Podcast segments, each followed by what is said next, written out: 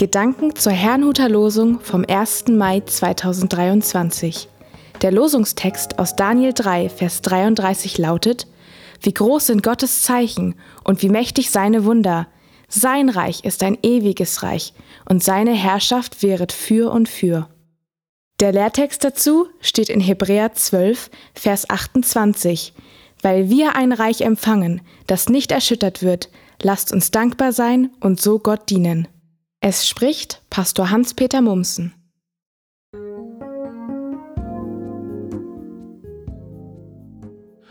Geborgen in ihm.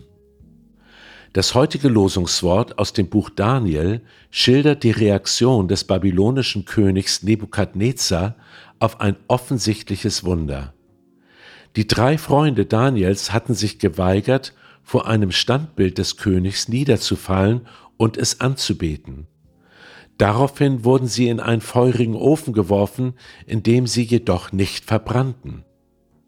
Im Gegenteil, plötzlich befand sich dort noch eine vierte Person, die mit ihnen umherging.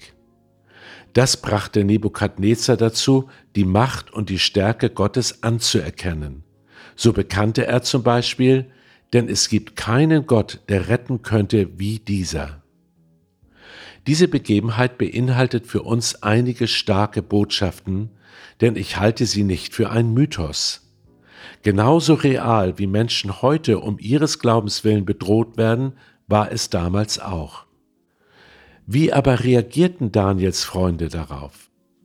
Sie sagten, unser Gott, dem wir gehorchen, kann uns zwar aus dem glühenden Ofen und aus deiner Gewalt retten, aber auch wenn er das nicht tut, deinen Gott werden wir niemals verehren und das goldene Standbild, das du errichtet hast, werden wir nicht anbeten. Sie machten ihre Treue gegenüber Gott also nicht davon abhängig, ob er sie erretten würde. Nun war plötzlich im Ofen noch eine vierte Person. Ich glaube, das war Gottes Sohn, also Jesus Christus, bevor er auf die Erde kam.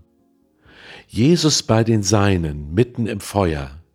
Das ist eine starke und tröstliche Botschaft für alle, die sich gerade im übertragenen Sinne in einem Feuer befinden.